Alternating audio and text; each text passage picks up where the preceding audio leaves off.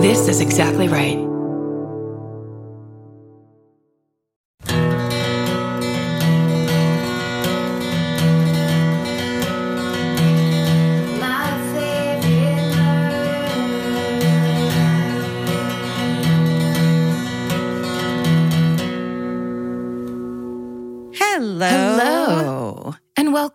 My favorite murder. That's Georgia Hardstark. That's Karen Kilgariff. And I'm Kate Winkler Dawson, and this is Tenfold More Wicked. Aha. Yay! The crossover of a Woo-hoo. love Love it. so excited. Hey, we're so happy to have you here. You are such a talented pro, and uh, it's exciting to have you on this not so pro show of ours. and it's a us. cra- it's a crossover and also it's an internetwork yes. Crossover first of its kind. Amazing. So, Kate, get ready. I just I joined this network specifically for this moment, I think. to do this crossover. Nice. Said that was it. I'll do this for three years as long as within that three years I can do a crossover. As long as you create and start a crossover series, and I can do it. It worked because I'm here. Kate believes in the secret and she's here to talk to you about manifesting your dreams. I'm excited to be here. Thank you for asking me. So we're thrilled to have you. I mean, we're, you know, we, I think we've talked to you about this a lot of how impressed we are that you are a real full fledged historical true crime writer. And you've had tons of books, amazing books that you've written. you. Um, and you have a new book coming out. Do you want to tell us about that a little bit before we go into the story? Sure. So if you've listened to Tenfold More Wicked, the very first season was a, about a man named Edward Ruloff, and he was a um, psychopath, psychopath who it killed several people very close to him, and at the same time, he was this genius. And so in the podcast, you you hear all about him and how he almost got out of uh, being hanged several times, and and how how pivotal this case was. There's a moment though in that show where he's shackled like Hannibal Lecter to the floor of a prison and there's a series of men who come in from all different disciplines decide to to basically figure out why he was the way he was, why he was this horrible criminal but also brilliant at the same time. And so the book is not a rehashing of the season because people have heard the season. It is really a deep dive into the criminal mind and those moments where he manipulated everybody Yeah. and what that means today. This was 100 years before the FBI did the same thing with Ted Bundy and Edmund Kemper and all of these really famous people with psychopathy.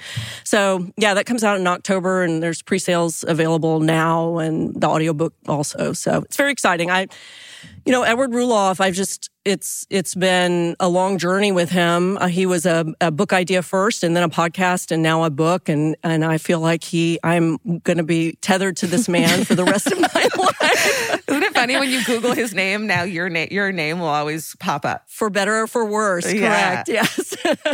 The book's called All That Is Wicked, and so please pre-order. That means so much to, to us writers. It's a big deal. And it is. to book sales. Yeah.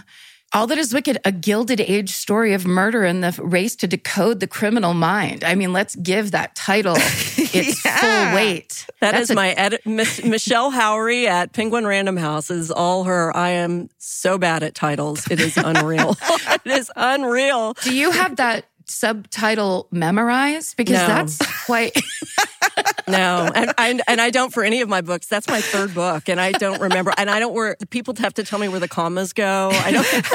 For somebody who's been a journalist for as long as I have, I'm a terrible copy editor. I really am. Thank goodness for autocorrect. I feel Yes. like that's such an important thing to tell like people because they're always like, I can't write a book. I don't know, like personally as well. I don't know where commas go, and I don't know fucking Roman num- numerals very well. It's like, but you can still write a book. That's not your part of the job. Roman numerals. I don't know. How is that? Have you ever had to write Roman numerals? That's like a junior high trauma. It that, is. that Brit, that's your that's your fear based mind serving up anything Yeah. that, that you will buy. That's like, sorry if you if you can't do a Roman numeral list. Yeah. Uh, if you can't count from a hundred backwards in Roman fucking numerals standing on your head, then you don't deserve to write a. then you better quit. That you're a fraud. I tell you, I type so much that my handwriting is Oh, horrific. I- yeah. My hand, my hand cramps up after about one minute of writing by hand, and I can't remember how to do cursive. My 12 year old girls can write cursive better than I have. I feel like I'm recessing. It's really horrible. I mean, add it to those things of things you won't need when you're older. You know what Yeah. I mean? Like Handwriting. Yeah. handwriting. Handwriting. It's as old as Edward Ruloff himself. It's it's that historical and ancient. I'm trying to get my way out of typing too. Now I'm just going to do all speech recognition and that's it. So I don't really, all I have to do is just lay there in my bed and just speak into the microphone and that's it. There's nothing Gesture else. with your hands. Yeah. Yes. pet, pet the dog and that's it. Yeah, that's the goal. what if the dog learns how to type and can take dictation? She's that smart. Then you've got a series of TikTok videos you can post, and we're talking about content. We're talking about producing content at every possible way, Kate Winkler Dawson. If you can get somebody on your team to train me to do that, I will absolutely do it. TikTok, my kids know TikTok. I don't understand it one tiny little bit. I just know I have to watch really silly videos every night at bedtime just to get them, Yeah. just Yeah. To, to have a talking point with them sometimes. So Absolutely. You're on. You're in a safe place because none of us right here in this little circle. you know, ticker Understand. talk, no ticker No. talking. Okay. well, good. We're in the same boat. I get sent some videos by my niece. My thing is like the video itself is always entertaining, but then it will immediately autoplay Right. the Yeah. next video, which which nine times out of ten is a late teens, early twenties girl crying into her own camera, and that's I, it's so upsetting Yeah. to me that I just I'm always like scrambling to get out of the app, where I'm just like, please, I just wanted to watch a duck follow a dog around or whatever the original video is. a Duck, well, which one's that? Send me a link to that one. Have you seen the monkey trying to give the duck a bath? That one is a classic. classic. Yeah. Interspecies friends. I can't. I don't think I could do a TikTok video. I don't. I'm sticking with podcasting. That's about the the end of my Yeah. creativity is is with podcasting. I mean, I think you're covering so much Yeah. already. Like you write books, the idea that you do anything else. Like you ha- you also are a Mm-hmm. professor. The idea that you might feel pressure to do literally anything else is kind of funny to me because I It's less than Truly. hilarious for me because I do feel pressure.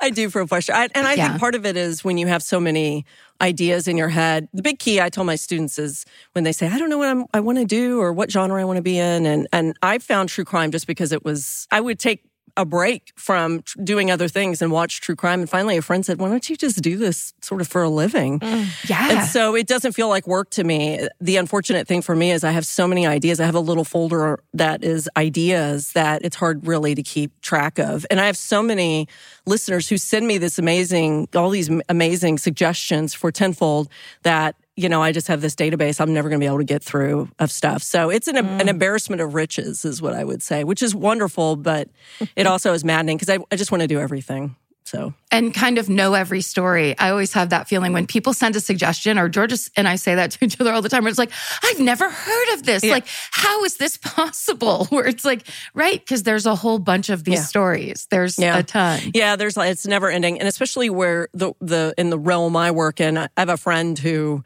um, it runs an audio house uh, for our university, and he and I were talking about true crime, and he really prefers things. He wants to cover things from the 1980s up, and I I am 1960s back. Uh, the further back, the better. I mean, I have a Yeah. tenfold season that that could, is from 1766 that I'm trying to keep up with. so the older, the better. Yes. And um, so you know, I just I think it's because I just don't want to. I don't like dealing with live people. I prefer dead people. I really do. And and it's easier also for these for my stories because they are pretty old. I mean, we're talking about a hundred. Many of them are hundred years, uh, or or even older. Where I get family members who are wonderful, but they aren't so involved that it's just gut wrenching Right. and painful. I just I stay away from those Yes. usually. I have families who understand the story because it's been a really big part of their lives and they can feel the reverberations of what happens. But contemporary stories are uh, too difficult for me. They're they are for braver people than me, for sure. Yeah, it's very raw when it's I mean, even in the even in a couple generations close, like even if you hadn't met the people it happened to, but you know, your parent did, it's like it's so Yeah. it's so raw. There is a thing when Karen and I are about to do a story that's like from, you know, there's no way that there's recent generations who who experienced the trauma and knew the people involved, it's just kind of like, okay, we can like relax Yeah. a little bit because we're not going to directly, you know, stir anyone's emotional pot with this story because it's so old. Yeah. I mean, my buddy said when they did a story that the family of the victims were on top of it, listening to every single episode and giving them feedback. And I was just mm. saying, oh my gosh, that would be a nightmare for Yeah. me. I just, I don't think I, it would be really difficult for me to do. So I give a lot of props for people who can do it. But I just, old, old, long dead people who have been really, really impacted, you know, and, and, but I get so much emotion out of the families that, that I do have because I do believe in it, trauma embedded in your DNA. And I believe that things that happened in the past in a lot of families just sort of, you know, continue on and on and on through the generations. It's nice to have some answers and some clarity on some stories. So, especially since it was only recently and i mean like maybe even beginning in the like late 80s 90s where people have started talking about things and talking about our family's not perfect like that beaver cleaver kind of specter that's been hanging over so many families for so long at least american families where it's like you're supposed to be perfect and if you're not shut Yeah. your mouth mm-hmm. that the idea that that's finally fading away and people can say hey i had this fucked up thing happen and almost everyone else can go yes so did we. Yeah. it was just a different version but like every everyone has experienced familial trauma and uh you know hardship in some way. Like it's all very relatable. There's just certain ones that are really extreme and I find what's interesting is with a lot of my stories is when I'll contact family members, you know, I'll go through ancestry or I'll I'll track them. I've gotten pretty good at tracking people down. I talked to this woman one time. I emailed her and said, "Hey, I need to talk to you about your great uncle, great great uncle." And she said, "Yeah, let's talk." And I called her and I said, "So this is what he did." And she said, "That is not what I thought you were talking to me about." She had never heard of the case. She it just it was it was not ever talked about. There is a generation and it stops. The story disappears and nobody knows anything about it. For season 2 of Tenfold, that was true with the Burke and Hare story. Burke's relatives, uh, the uh, University of Scotland were able to to track them down and Burke's relatives, one of the killer's relatives said, "We knew his niece and that was it. We had no idea who this guy was. So they really, really would stop any kind of discussion about the story. And so, you know, people have this in their background and, and it, sometimes knowing more about it clarifies things. Fascinating. Well, it is true. Probably a lot of generations um, blamed the family members of the killer, or you know what I mean, where it's like you you're shunned because you have this imperfect person in your family and this murderer and psychopath, and it's like somehow.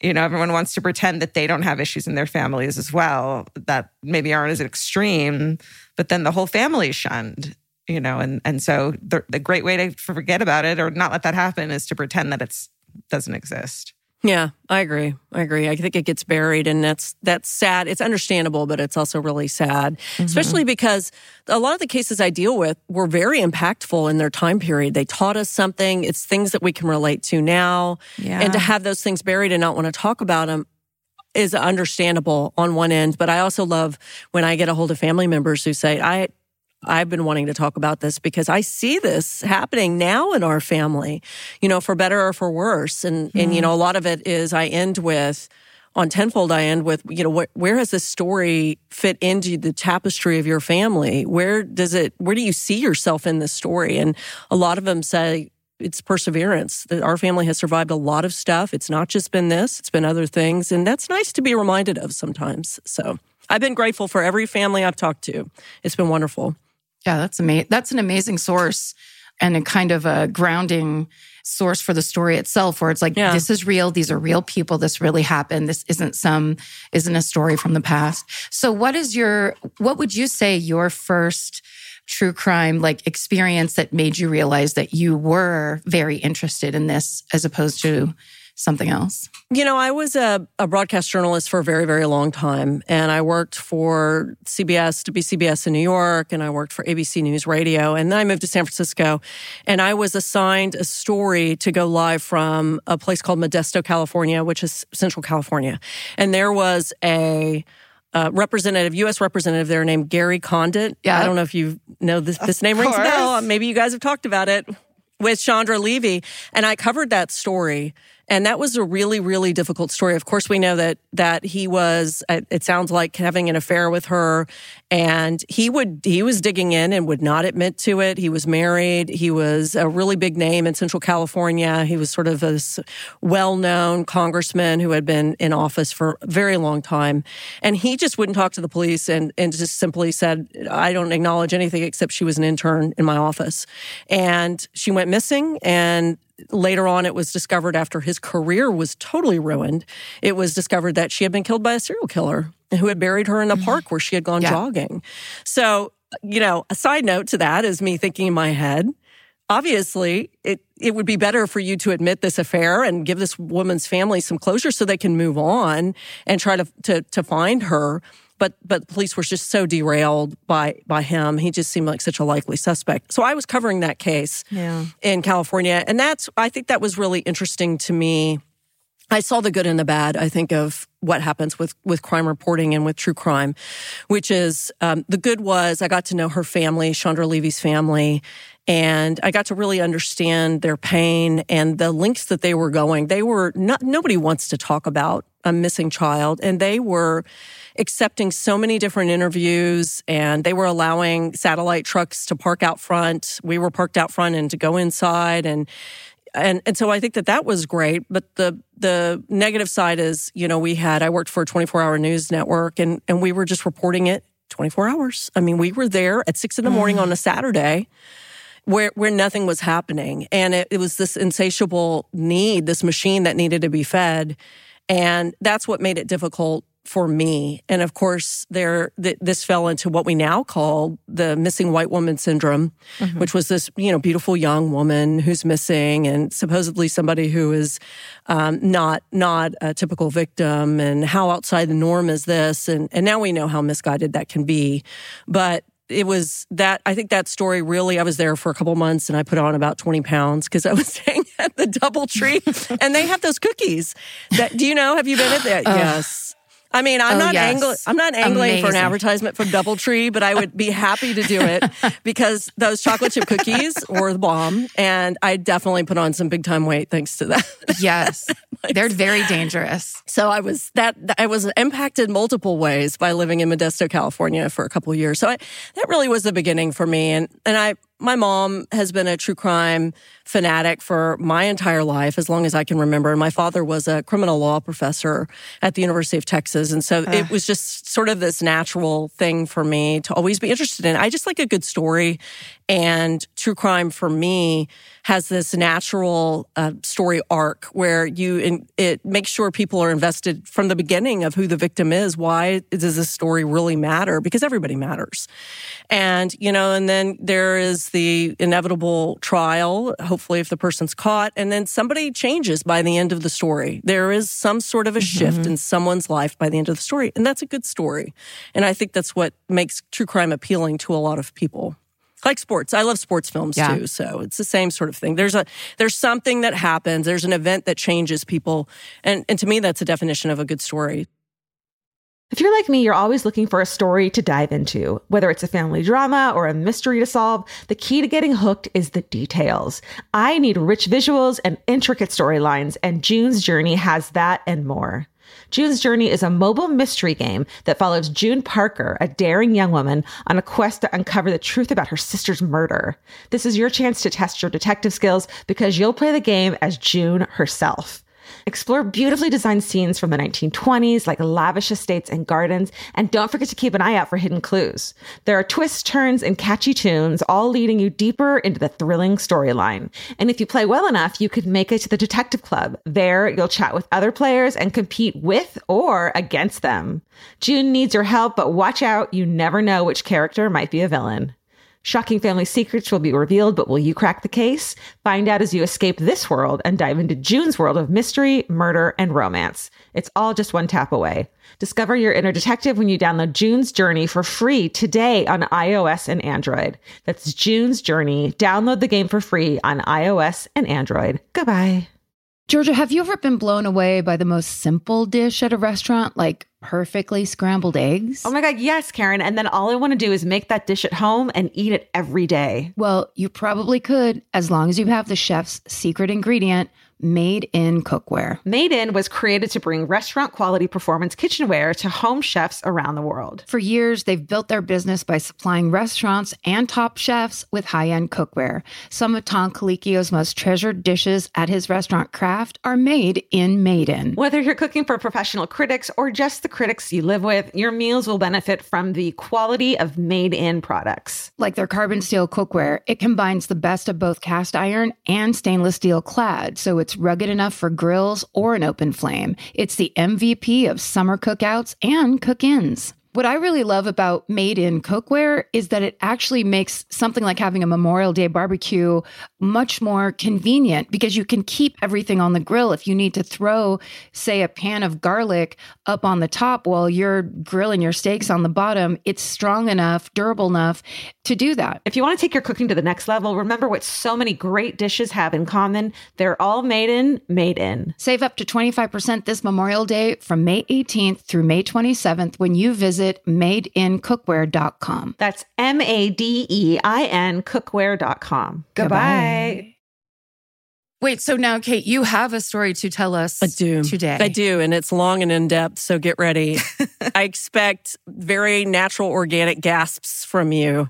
Right. I love it. We're doing it that we knew when we've done it in the past, we knew the stories, and this time we don't know what you're bringing. Yeah, I said, I'm don't know. So excited. You don't know either. No, You're I just don't like. I'm going to make it up. I said, I told your producer, I told the producer, don't tell them. Please tell them not to Google. I don't want you to Google anything. Yeah. Okay. Perfect. In the, the midpoint of this, I'm going to take an unscientific poll of with just the two of you and to see what you think. And then we'll see if you were right or wrong or whatever at the end. So Okay. Okay. We're playing Clue. I love it. Yes, I love it. So this is a story that comes from uh, my first book, which was called Death in the Air. Oh, yeah. And uh, Death in the Air was set in London in 1952. And I won't get too much into it because I don't want to spoil anything. But the book is, you know, essentially about the Great Smog of 1952 in London, where all of this pollution settled over the city and killed about 12,000 people. Amazing. And and what the city was was more concerned about was a killer and who was on the loose. And we'll talk about that in a little bit. So here's the story. We'll start kind of from the beginning. It's the story of Timothy Evans. And Timothy Evans has always been, as a as a case, has been held up as a pretty profound example of a wrongful conviction. So I was involved with wrongful convictions because of my dad's clinic. I told you my dad was a law professor at the University of Texas for about 37 years before he died. And I moved down here right at the end of his death. And I had always intended to move from New York back down to Austin, Texas. And m- before my dad died, he said, I would like you to get involved with the clinic. And he started an actual innocence clinic where they investigate mm-hmm. wrongful mm-hmm. convictions. So my dad was really into uh, you know, debunking junk, junk science and false confessions. So I've I learned my whole life. I've just heard all about this stuff. What was his name? Robert Dawson. His nickname was Mad Dog, which he was. Mad Dog Dawson. I don't know. I always made fun of him. I said, "That's you were not a mad dog, but but he was he was he was pretty good in court." So when I've talked about wrongful conviction, my whole life I've heard about the Timothy Evans case, which took place in London. So here's the story, and then we could see where you guys land midway through. So it is 1948, post-war London. The city's been blitzed and they're in a post-war rebuild because the city's been destroyed. The British government, which is at this point led by Winston Churchill, who was a conservative, is bankrupt, but they're not telling anybody else, which is where the pollution part of my book comes in because they are, are buying dirty coal and distributing dirty, brown, nasty coal to the rest of people in London. And that's what's causing all of this pollution. So London overall is pretty depressed. There are a lot of people who are unemployed. Of course, many people were killed. There are women who have to turn to part-time sex work because their husbands or their boyfriends, the fathers of their children have been killed. There are men who mm-hmm. have returned with their service revolvers. There's a lot of domestic violence, a lot of misery. And of course, this isn't the case in every part of the city, but in a place that is now beautiful, Notting Hill. Notting Hill was not a very pleasant place to be in the 1940s and late 1940s and 1950s.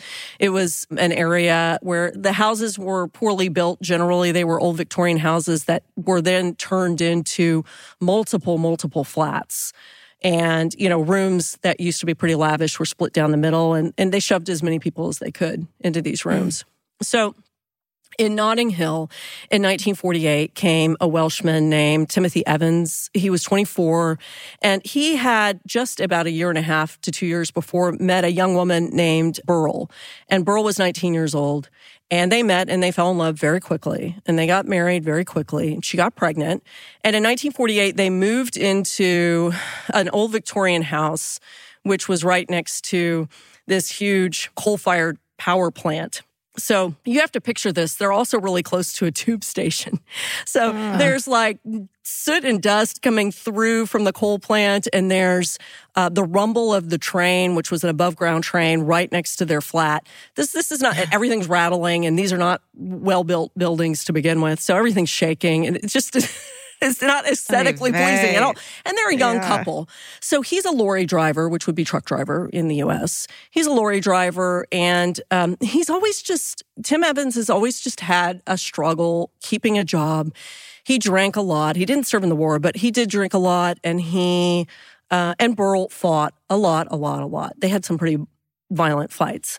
And when Geraldine, the little girl, was born, he seemed to be a pretty good father. And within about six months or so, they're still living there, but there's accusations of infidelity, and she gets pregnant.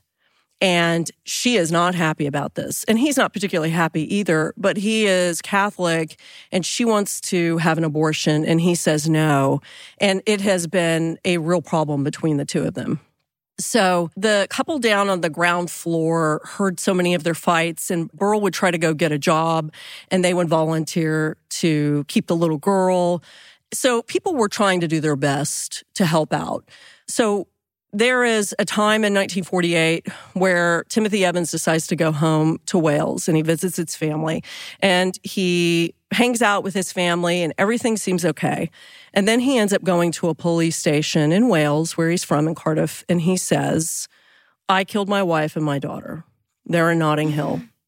And that's it. He gives no explanation, nothing. So the police Jeez. in Wales don't know what to do with this. They call the Metropolitan Police at their uh, Notting Hill division. And they say, you guys need to send some officers over to 10 Rillington Place, which has later become a very, very well known address.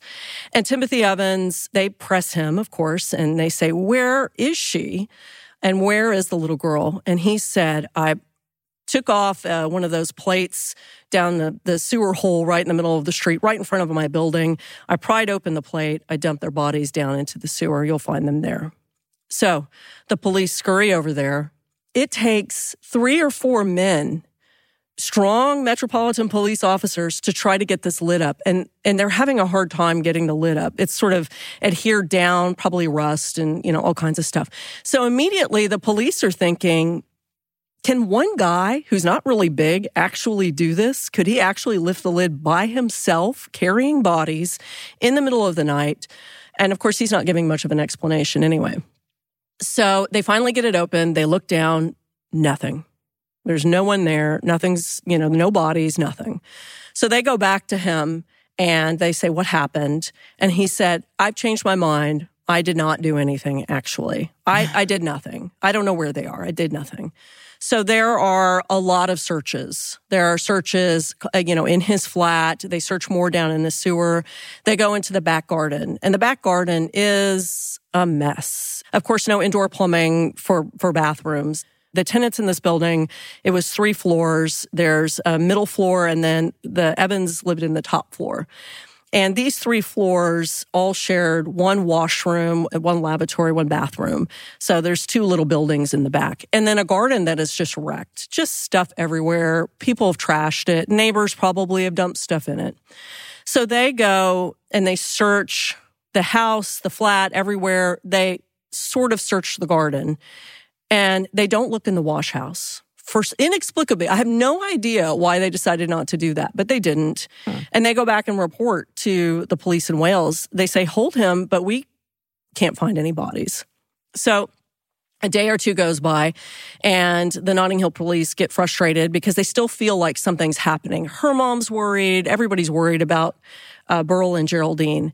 So they say go back again one more time and they figure out that there was a bit of miscommunication and that somebody should have searched so we see where this is going somebody should have gone to the wash house and they didn't yeah. so they walk mm-hmm. in and they find their bodies and they're sort of wrapped up like mummified and they had been there it looks like for quite a while for a week or two they, she had been missing for a little while and you know he spent probably about a week in wales before he went to the police so they are wrapped up. They're well preserved, both of them, because it's very, very cold. It's, you know, late in the, in the winter. Um, and it's very dry and they've been, you know, wrapped up in kind of clothing and stuff. They could tell that they had both been strangled with a necktie. Mm. Okay. There was no sexual assault kit done because they were married and there was no need for that. It wouldn't prove anything if there was sperm there anyway, from their point of view. And they arrest him and they drag him back from Wales to London, and he is denying it along the way. He's accusing everybody under the sun. And he says, I didn't do it. I love them. And they start to put him on trial and they start gathering character witnesses and witnesses who have seen things. There's a girlfriend that he's been sleeping with, and there are people who on the street saw he and Beryl fighting, and she was fighting with him too. Up in the window, you could see a clear view from the street.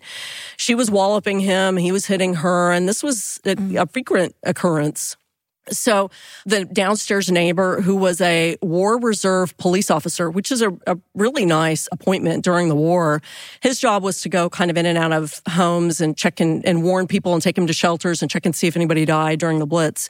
He was a character witness because he he was down on the bottom floor. He could hear he and his wife could hear everything, and they babysat for Geraldine. So it made sense that he was this character witness too. Um, his family came in and tried to sort of defend him and say that you know our son would never do this that he loved his daughter, he loved his wife, and they had problems and he drank a lot. But, you know, this, this is something that he would never do. Nobody believes him and he is convicted and he is sentenced to hang and he, mm. you know, swings from the gallows. So this is happening in 1949. There's almost no press around this. It's what they called a fish and chips murder, which is funny. Yeah. If you've been to London and you go to the street, you know, any of the street fairs and stuff, you can get some fish and chips wrapped in newspaper in it. It was a real basic domestic violence. Mm-hmm. And, and domestic violence was really, really prevalent, as was in that time period and now women who are pregnant who are murdered. I was just reading this just for this episode that I can't remember the statistic, but I think it's something like women who are pregnant are twice as more likely to be murdered as women of the same age who aren't. Yeah. And there's Whoa. a variety of reasons for that. But we know that women who are pregnant or have just had given birth are at a, a much higher risk for mostly domestic violence. It's like it's like one of the top two or three reasons that women who are pregnant die. Hmm. So this is, you know, they had a, a really big argument, a constant argument over her getting an abortion. She didn't want another child and he was Catholic. He said no. So it was, it was a lot. There was a lot of evidence against him, and he was hanged. So you know, life kind of goes back to normal to the people at at Ten Rillington Place, but I want to go back a little bit because this is where the story takes a little bit of a turn. You know, the police bungled this investigation at the very beginning. They were supposed to search the wash house pretty immediately. And they didn't. There was a delay, blah, blah, blah. So when they finally get it together and they go to the wash house and they open up the door and they see Beryl and Geraldine and they pick them up and they walk their bodies out. They open up this gate and this gate is terrible. It's everything's falling down. It's a horrible garden, as I said before. And the police, when they open the gate, they don't notice that there's this weird stick holding up the gate. Hmm. And upon further examination years later, they find out that that stick was actually a thigh bone. Oh, whoa, out of left field. And Tim Evans wasn't the one who put it there. Okay. Mm-hmm. He did not know, and Beryl did not know, and nobody knew that they were living with a serial killer who had already killed two women and buried them in the backyard it was that neighbor down below on the first floor. He was a man named John Reginald Christie. The army police guy? Yep, War Reserve police officer who testified against who testified against him. He was the main character witness. And I'll and then I'll tell you something because I was kind of mean and held something back. Timothy Evans, sorry, I do that a lot. So oh Timothy Evans said, "I think John Christie did it. He was my oh. neighbor on the bottom floor. I think he did it. I think he did it." And everybody just thought that was ridiculous because John Christie was this uh, you know, a, a, war reserve police officer, and he had never really been in trouble that anyone knew. He was married, they didn't have any children. And Christie just said, This guy's terrible. He beats his wife, and it made sense. It all made sense. Yeah. Right. So, John Christie, of course, has this incredible secret, which is that there are two women buried in his backyard when they are carrying Geraldine and Beryl Evans out of the wash house. And that leg bone belonged to Muriel Eady. And I'll tell you their stories in a little bit. But we should go back because here is the unscientific poll with just the two of you. Okay. Do we think, just at this point, from what you know, do we think that it's possible that a serial killer could be living in the house and not be the one responsible for killing this man's wife and child after he recanted, knowing just what you know so far? You mean to say, could a murder, an act of murder, also be there when a murder takes place? And he's not responsible. Two killers at the same time, and they're and they're not working together. Two separate murders, living in a small three three floor building in Notting Hill. I think at this time and place when it seems like domestic violence is, and I mean, not that things have changed, but is so prevalent and there's so much trauma in the city because of, you know, what just happened in World War II and everything you've pointed out about her being pregnant again. There's a lot of drinking. But the thing is, I don't know how these other women who were in the backyard died. There you go. So were they strangled? Ah, look at that. Thank you.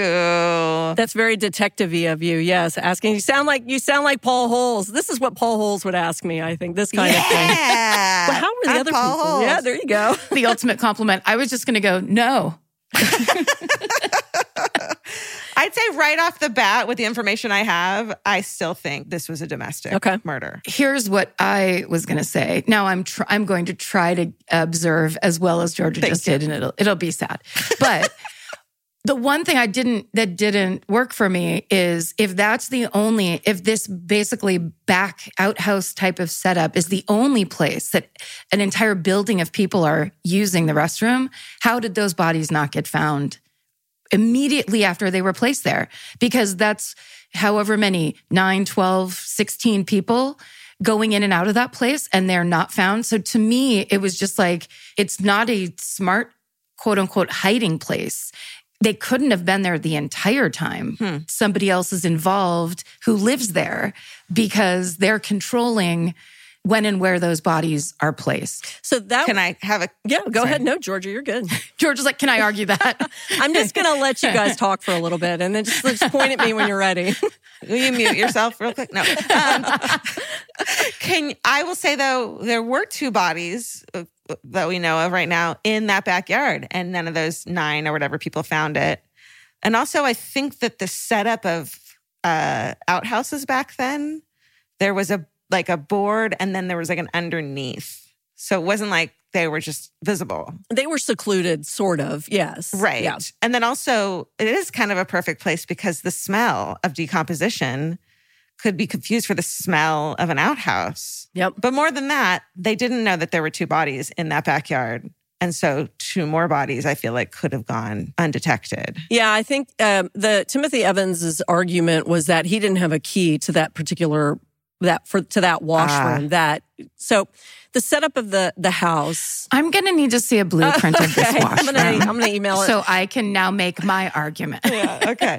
So the setup of the the house was that there was a man named uh, Mr. Kitchener who lived in the middle floor, and then there were the Evans, who were on the top floor, and then the Christies, he and his wife were on the bottom floor. So Christie kind of kept a pretty tight control over that wash house and the outhouse too. And people mm. didn't. There was a sink in the in the outhouse also, so people didn't use the wash house very often. It was more of like a laundry place. But oh. Mr. Okay. Kitchener had been in the hospital for three or four weeks, so he was out of that process. So we're just left with the Christies and uh, John Christie did his wife's laundry, and you're left with the Evans. So hmm. there are theories that are befuddling to me that we'll talk about a little bit later about how all that works. But let's get back to okay. George's very astute question about I know about about how people died. So let's just go back and talk about John Christie in general. He is um, as on the realm for me of serial killers. He is the creepiest of creepy. Mm. He's somebody who I think most people would not be surprised if if he were a serial killer. So he was born in Halifax, England, in 1899, and he was the sixth of a family of of women. So he was both mothered and I think demeaned at the same time they were all very, everyone in his, in his life was sort of overpowering to him. His dad was a tyrant. He never said that he was abusive. Reginald, uh, John Reginald Christie, everybody called him Reg, but I like to call him John Christie. Never said that his father was abusive, but it sounded like what we would now categorize as abusive. Then they mm-hmm. would call it Victorian era parenting. So lots of marching for miles and miles and miles and single file and mm. lots of whipping and, and that sort of thing. And so Christie had been under someone's thumb his whole life. The first time he saw some relief was at his grandfather's funeral. And it was the first time that he had seen a, a dead body. Now, I don't know if you all have heard, I've read this with a lot of different serial killers uh, that their first experience with a, a, dead body is what triggers some thoughts for them. This was huh. Christie's grandfather, who sounded like a pretty terrible person. And I think seeing this man who had terrorized him for a long time laying there defenseless it really sparked something in him. And I've read the same thing about oh. Dennis Nilsen, who was a serial killer in London in the, I think the late 80s. He said the same thing. He saw his grandfather dead, and that was when he really became fascinated with the idea wow. of death. Have you heard that? Sorry, Dennis Yes, well, I think because Dennis Nilsen is the one, if I'm not mistaken, who was killing gay men. Right. And what's very strange is that these stories are really parallel. He also lived in the top of like a, a three apartment thing. And Georgia, this is the guy that was putting people's yeah. bodies, he was boiling them and then putting them down the thing. And they had the plumber came because everything yeah. got gummed up. When you first started talking about this, I was like, this is not this, because that was the 70s, 80s. Yeah. So, but it's very parallel in that way. I don't remember hearing that ever. And that makes to- about the dead body. You know, it's like suddenly your power is gone. Yeah. They, they, this is the only way they can get power. And they realize, oh my God, uh, that's dark. This very strong, you know, uh, this strong, powerful person has been reduced to a lifeless yeah. body. And so this really, sparked an interest in Christie with with death and having power over somebody who was dead. So Christie wow. through life is never really well liked. He's odd and not, not fun odd, like odd odd. like a, yeah, not like you guys, like an, an odd odd. He he had a personality where he was a very acerbic. He was on a soccer team, football team, and he would try to control things on the pitch all the time. He would argue with the referee. He snitched on people at work. He was just mm. sort of unpleasant. He had no luck with women, which probably isn't a surprise. He mm-hmm. was um, hmm, impotent to a point where he would try to sleep with a woman and he earned the nickname Can't Do It Christie. oh, and a couple of other oh, ones wow. that I know you guys would be fine with me saying, but I'm not going to say. Really, he was really, he was really gone through the ringer, I think, as a young man. And he really didn't have luck with women. He spoke very quietly, and this didn't really help when he served in World War One right. and he was a victim of mustard gas where he oh. lost his voice. So he, so picture this person balding, not really good skin texture, He had really thick glasses. He had this sort of weird stare about him. He had a squeaky voice. He barely spoke over a whisper. So, mm-hmm. with a better personality, he probably would have been just fine. But right. because he was one of those, you know, meld into the wallpaper kind of people, he just had an unpleasant reputation. Mm-hmm. He was a photographer, though, and he was a pretty good one and he was an animal lover and he had a couple of ancient dogs that he doted after. So he finally strikes some luck and he meets Ethel Simpson, who is a woman he courts and they eventually get married. He has a petty crime history. He works for a post office and steals checks and you know, he's he's never really done anything too serious until he leaves Ethel briefly and takes up with a woman who has a child and the child is acting out and Christie doesn't like that and he gets an argument with this girlfriend and he takes a cricket bat and whacks her in the head with it. Oh my God. Jesus Christ. So he's arrested briefly. And then after he gets out of prison, he reunites with Ethel and, and she says, okay, let's get married. And so they end up, I know, I mean, I, I think she just waited for him. They tried to have children. They both really wanted children. She wasn't able to. She miscarried. And, you know, I think he just accept they both accepted that they weren't going to have children and they wanted to live in the city. He was hoping to get a better job. He had a hard time keeping jobs. That was another thing is, you know, he was not the most pleasant person to be around and he um, he had a hard time keeping jobs. He just wasn't as reliable as he could have been. But he ends up moving into with Ethel in 1937 to 10 Rillington Place, which was again three rooms of flats. It was it's an interesting building because it's an old Victorian house. So if you picture that, he's got the ground floor where people who are walking in and out of this area, it's supposed to be three floors, but you're walking through his living room to get to your flat on the second floor or the third floor. Oh. Whoa. So Christie was physically weak. He complained of just about every ailment you could think of. And I, and I say in the book, there's very few times I love podcasting because I can show my personality a little bit.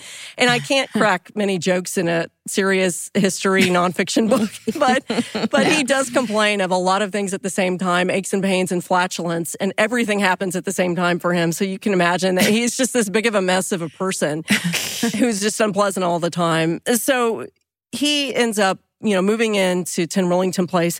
And he becomes a war reserve police officer, which we talked about. He has affairs with various women who they're not sex workers, but they're women. He clearly is supplementing their income and they're his girlfriends. Mm-hmm. This happens a couple of times. It's unclear whether Ethel knows about this stuff or not. But he becomes a war reserve police officer and does really well. And so police officers around um, London recognize who he is. When Timothy Evans' trial comes up for murder, he has a certain amount of credibility because of that, because he's got this great mm-hmm. job. So he decides that he wants to woo this woman named Ruth Fuerst, who works at a, a musician's factory. And Ruth is um, someone who is one of those women who needed to take some part time sex work it's unclear whether or not that was the case or whether or not she just wanted to go on a on a date with John Christie. But regardless, with all the men to choose from in London, even though John Christie is not someone I would say is this, you know, ideal charming man, he probably presented as the least offensive of many options. He's probably not going to hurt you. He's kind of wimpy. Right. He doesn't have a strong personality. This is someone who I think you would look at and say, I, I could trust him. He's creepy, but I can overpower him. Mm-hmm. Yeah. So Ruth, she is 21 years old and she goes back to Christie's flat with him. Ethel goes away to her sister's house often. And when she goes, because it's a long train ride and it's kind of a, a bit of a journey, she stays for a while. So he gets his flat alone for a couple of weeks at a time. Hmm. And she likes to go home often. So he brings Ruth home and they have a drink and she agrees to have sex with him. And so they have sex. And in the middle of it, spontaneously, he has a rope and he takes the rope, which was like a bed linen rope that had just naturally been lying there. He decides that he's going to strangle her. Mm. So this seems out of the blue, but I'm not sure it really is because he had hired sex workers in the past and had liked some sort of rough play. But generally speaking, with the exception of cracking a woman over the head with a cricket bat, there had not been anything officially in his past to show that he was really violent, very, very violent. Right. And so when he strangles Ruth Fuerst, I think it probably surprised him. And, you know, I think he panicked and he didn't really know what to do. So the first thing that he did was he pulled up the floorboards of their master bedroom and he put her body under the floorboards. There's something about the sound of an old timey cash register that really takes me back. I know. It sounds like someone is about to hand me an ice cream cone, but it also sounds like we just sold some merch. That's right. And if you're a Shopify user like us, you know that this sound means you just made a sale. Shopify has helped millions of businesses sell their products online, but did you know they also offer the same support for brick and mortar stores? From accepting payments to managing inventory, they have everything you need to sell in person. So give your point of sale system a serious upgrade with Shopify.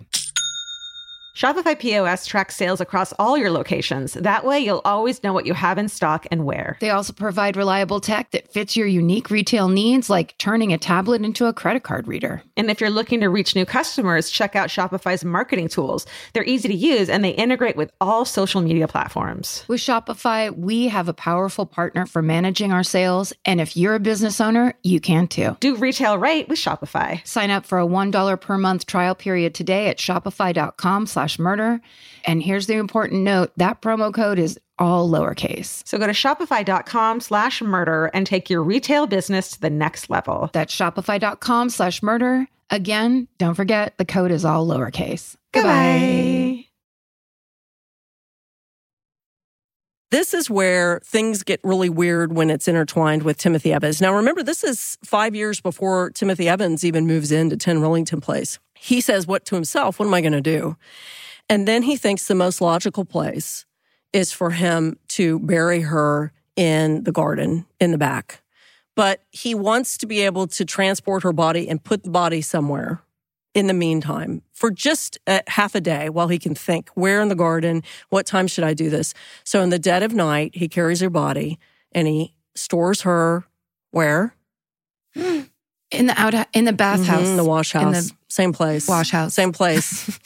that and That's his spot. that's his spot. Oh shit. Okay, so now he's strangled and he puts her there. All right. And how did Beryl and, and Geraldine die? Strangulation. Yeah. All right. Here we go. So he, in the middle of the night, buries Ruth Fuerst in his garden and he plants plants above her. And the only reason I know this is that the Museum of London had a display, the Crime Museum, and they showed uh, Ruth Fuerst's spinal cord when they recovered the body, and it had a tree that had grown through the spine. And it was like a certain kind of bush it was a bush bushy tree.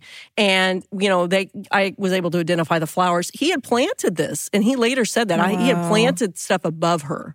So he now has gotten away with it. This is the thing that he's thought about is you know can he kill a woman? Can he disable her? He's always had problems with women. He's always had problems with impotence. So mm-hmm. any questions so far and that where I always ask my students that. Do we have any questions? you can raise your hand if you want. No, we're with it. We're it. Yeah. My question is, whoa. Okay.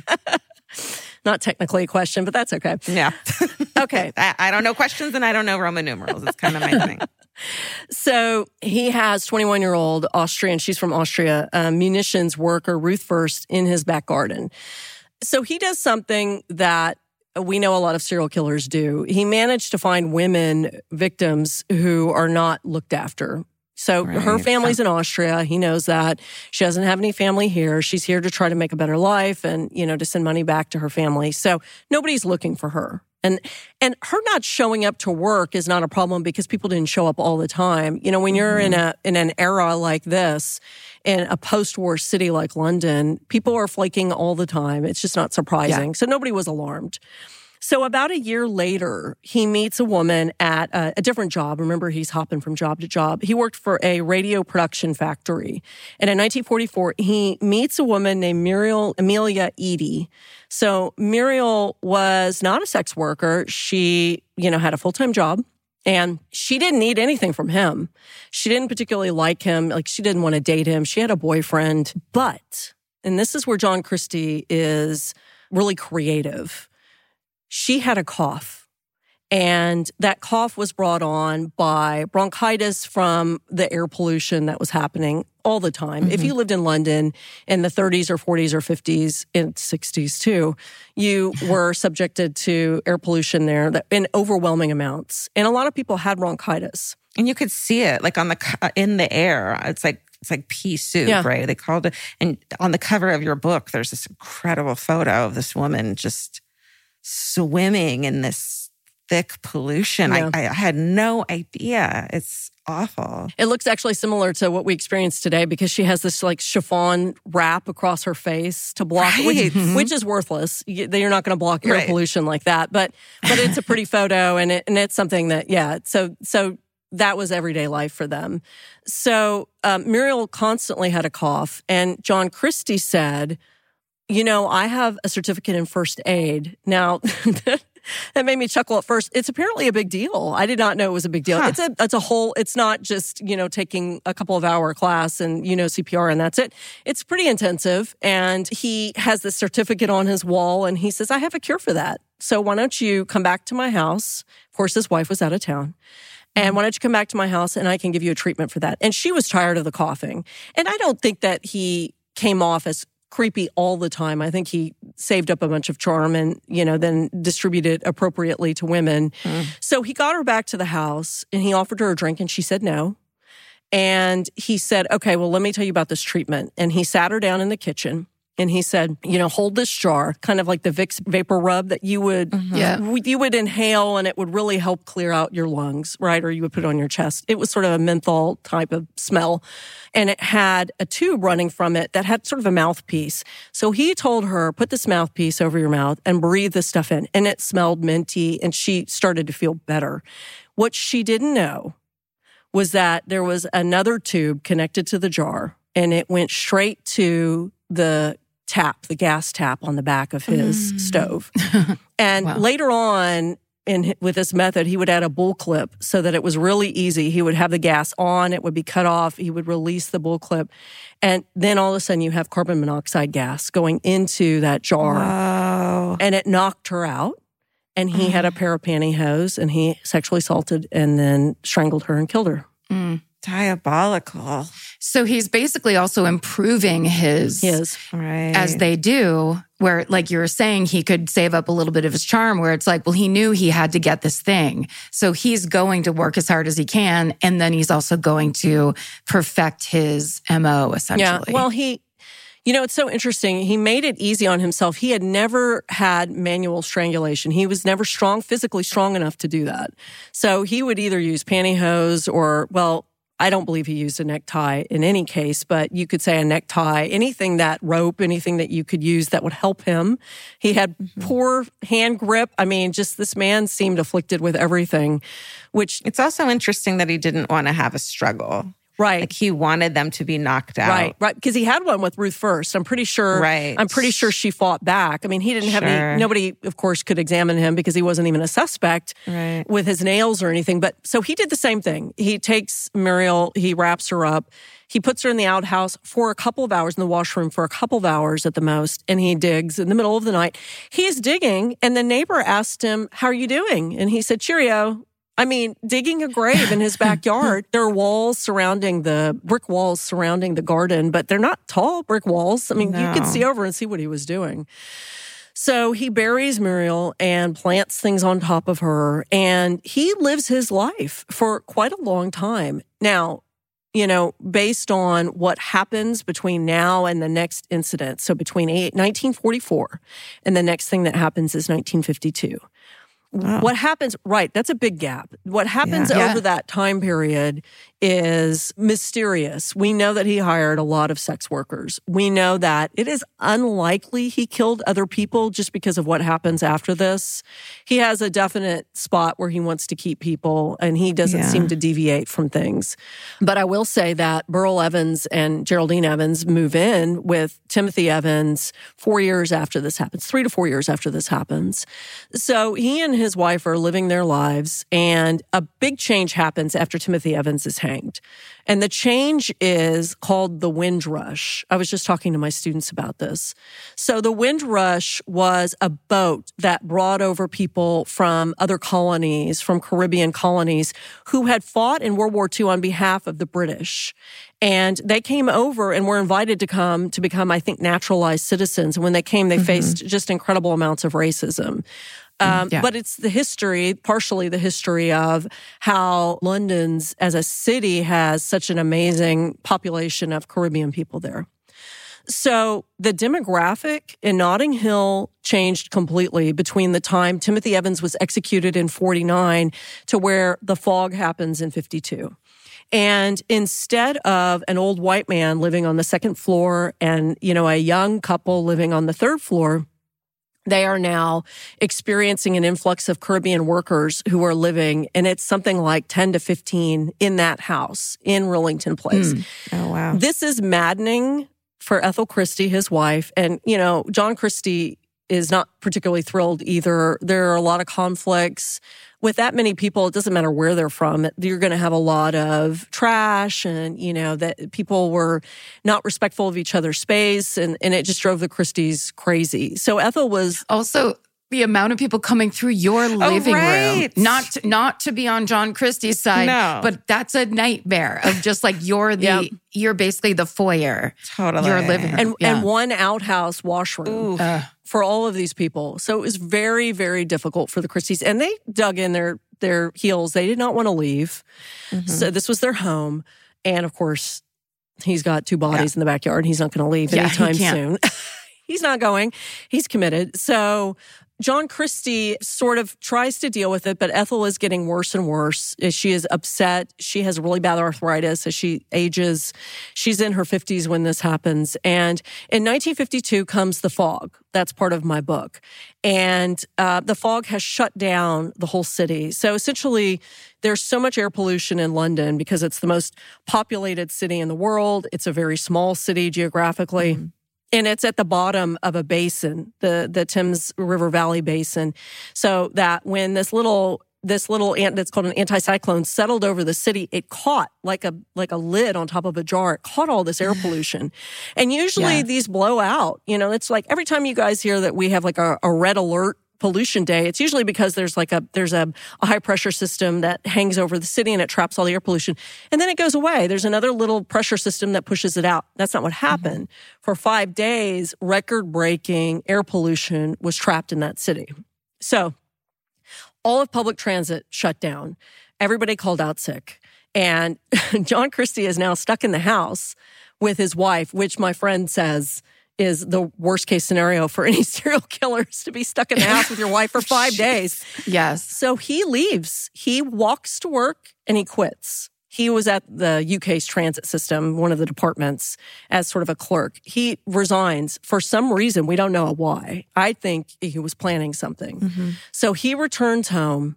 He rented like a little photo little photo uh, studio flat kind of thing that he never told Ethel about. He never told Ethel he was Ethel he was going to quit. He had women come, female models come, and he would photograph them in the nude, and he would be in the nude, and it, you know, he yeah. he was really building up to something. So yeah. three days after the fog, he wakes up in the middle of the night, and Ethel is just kind of at her limit, and he looks at her, and she just and he decides this is her day and he kills her. He strangles her. Oh, yeah. Oh my God. From the front, too. He straddled her and strangled her from the front. So he didn't knock her out or do anything. You know, they wow. had had problems because there were young women who kind of hung about. He had some money and he was spreading the money around and she had tried to shoo all these women away. So he kills her. He kills his wife and he has to decide what to do because I know this sounds strange, but this is not a big garden and he's pretty much out of room. Um, mm-hmm. he has two bodies back there. His dog has dug up Muriel Eady's skull. and he took the skull in the middle of the night and dumped it smartly, dumped it in a blitzed out house where there's no way anybody right. was ever going to find it. It was totally oh, right. bombed and and flattened out. And then, of course, the dog also dug up Ruth's um, leg bone, her her femur, right. and he used it to prop up this fence. So he takes Ethel's body and he pulls up the floorboards of the parlor and he puts her under there and it's there she stays. He wrapped her up like a mummy. It was early, early, it was December, mid December, very, very cold. Of course, you have to picture these are not heated apartments except for coal fireplaces. So it was mummified. It was not causing a massive smell immediately, not immediately. Mm-hmm. He takes a couple of keepsakes, her wedding ring, because he needs to sell it because he's quit his job.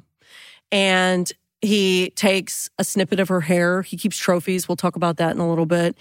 And he puts her under the floorboard and he sleeps on top of the floorboard in the parlor Oof. to be close to her. So this was, you know, pretty terrifying, I think. Um, later on, he would blame that she was having a seizure and this is what happened. But, you know, it's pretty clear that he strangled her with, I think it was a pair of pantyhose. So what comes in next is an interview with this man named Lynn Trevelyan, who was wonderful for me. He was 101 when I interviewed him. Oh my You God. interviewed 101. That's amazing. He was great, except for one little thing I'll tell you about in a little bit. so he was 101. He was, that the- 101. he was 101, and I had to catch him at a certain time so that he was, you know, alert and everything. And he was great, though. He was one of Winston Churchill's bodyguards, and he was amazing. So this police officer is patrolling uh, Notting Hill in 1952. And he is just a young cop and he's on the street and he sees somebody run out of a bakery with a, a tin of what they said biscuits, but for us would be cookies, a tin of biscuits. And this guy is just booking it down the street and he runs into 10 Rillington Place. And at 10 Rillington Place, he throws open the door and runs up the stairs and, and Lynn Trevelyan pursues him and catches him, drags him down the stairs, takes him to Notting Hill, throws him in the jail, and they book him. And out of a courtesy, he decides he wants to go back because he knows John Christie is a War Reserve police officer. And Christie was there at the time and I'm sure was like, what the what? What's happening? This guy is getting chased down. So he goes back, Trevelyan goes back, he knocks on the door. Christie opens the door and invites him inside. And hmm. they're talking, kind of chatting, as much as John Christie was really able to chat normally with anybody. He was chatting and Trevelyan stops and he says, What's that smell? oh, And Christie said, We have Caribbean neighbors and their food, their food and their cooking is god awful. And that's what that smell is. Okay. And he leaves. mm. And later on, because the spoiler alert is Christie, of course, does get arrested. Lynn Trevelyan is assigned to watch him because everybody who was arrested at that time was on a suicide watch. And so Trevelyan was assigned to watch him. And Christie walked in and Trevelyan, you know, looked at him and Christie said, You recognize me. And, you know, you were in my flat. Trevelyan said, Of course, I recognize you. And he said, Well, and he got this big smile on his face and he said, I guess you know what that smell was. He said, You were standing right on top of my wife. Was, and that's what I mean by next level serial killer gross. I I mean, It's like he's gleeful yeah, about it. it was really he was so disconnected from any of his victims, even his wife, Yeah. who was devoted to him for so long. But to him, it was it was like a game he won. Like Yeah. he's basically telling this cop, "I'm smarter than Yeah. you. Yeah. Like I got away with it. Uh, you walked away. You Yeah. know, that's a classic psychopath move, right? Yeah, and I will tell you that if and and this is nothing, I don't expect Lynn Trevelyan to have been able to pick up anything from that. But if he had, three more people would have been alive because we still have three more bodies Oh, to get through. Oh my god. Yeah. Ay. And, and Trevelyan, you know, Lynn Trevelyan, when I talked to him about it, he just said, I just couldn't even believe that that was what happened, but he didn't recognize it. So, um, anyway, Well, it was he. John Christie had the perfect cover. I mean, like that's what they do, right? Right. So it's like if you want to get away with stuff, it's a great idea to pick a profession or volunteer with something where you basically you can't be questioned. It's the police. These are the most trustworthy people. Yeah. I'm a priest. I I am a pastor. I'm I'm going to enter into these places where I am above questioning. Right. Mm-hmm. I'm actually the questioner. Right. So don't worry about it. Mm-hmm. Like that idea. All right, so we've all just uh, had a had a little meeting and decided that this is going to be because it must be because we're so enthralled with this, a two-parter. We're only halfway through the story, so it's going to have to be a two-parter, right, Kate? Yes, and good luck trying to cut me down to any amount of time on the story. As I said, I've written a whole book That's about why this. we love you. no, I think it's it's a perfect cliffhanger. I love it. Yeah, so coming up, we can expect three more bodies and John Christie to get away with a lot of stuff. We can also expect a incredible history making manhunt that overshadows a horrible air pollution disaster that was coming. So uh, we have a trial and a media blitz to look forward to in part two. I love it. Amazing. Tenfold more wicked. My favorite murder. The crossover with Kate Winkler Dawson. Bye. Bye. Elvis, do you want a cookie?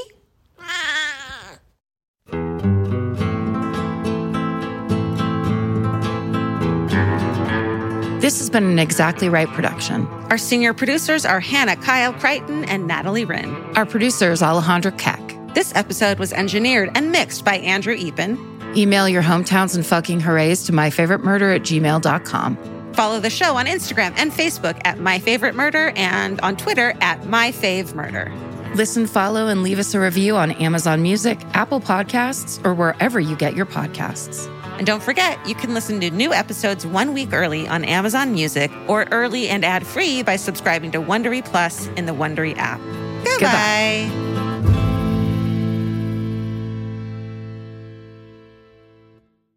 Follow My Favorite Murder on Apple Podcasts, Spotify, or wherever you like to listen so you don't miss an episode. If you like what you hear, rate and review the show. Visit exactlyrightstore.com to purchase My Favorite Murder merch.